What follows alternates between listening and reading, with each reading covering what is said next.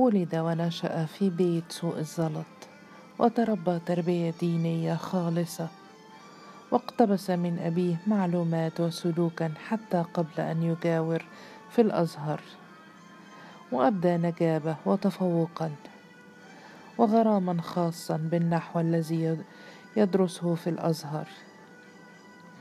وقبيل وفاة والده بأشهر زوجه الرجل من جليل الطرابيشي وهي كريمة سليمان الطرابيشي الذي كان يعمل في مصنع طرابيش الباشا.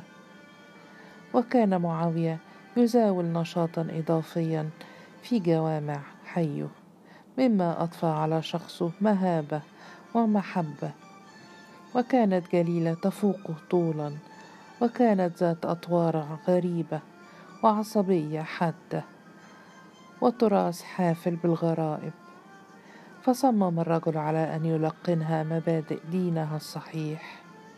ونشب بينهما صراع ودي طويل فأعطاها وأخذ منها. وكلما أصابته وعكة سلم نفسه إلى طبها الشعبي دون منازع.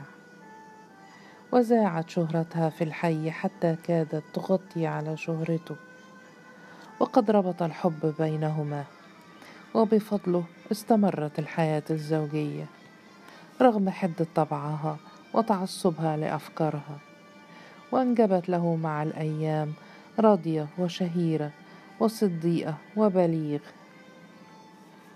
ولما قامت الثورة العربية تحمس لها الشيخ ومال إلى تيارها وأيدها بالقلب واللسان.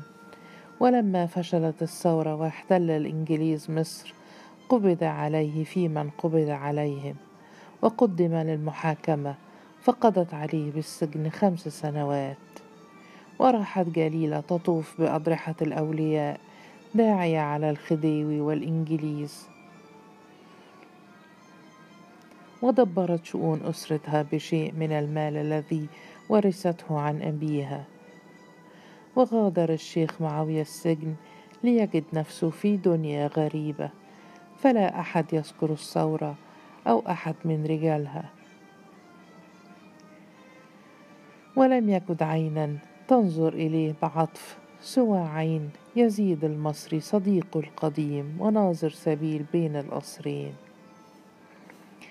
شعر الرجل بغربة وأسى وانطوى على نفسه حتى وجد وظيفة معلم بمدرسة أهلية.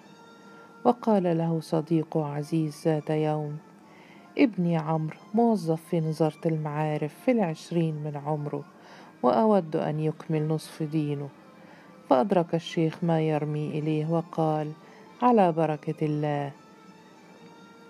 فقال عزيز ستتم على يديك بإذن الله ومن بيتك. فقال الشيخ راضية بنتي وعمر ابني. وذهبت نعمة عطا وابنتها لخطبة راضية ورجعتا مبهورتين بجمال صديقة وراضيتين عن جمال راضية ووجهها الشامخ غير أن نعمة تساءلت أهي أطول من عمرو؟ فقالت رشوانة باطمئنان كلا يا أمي هو الأطول. ولكن الأجل عاجل الشيخ قبل أن يشهد زفاف كريمته.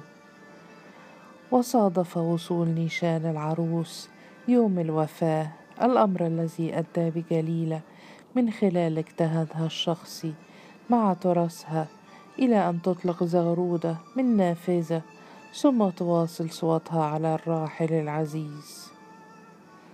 وتصير بعد ذلك نادرة الحي على مجرى العمر.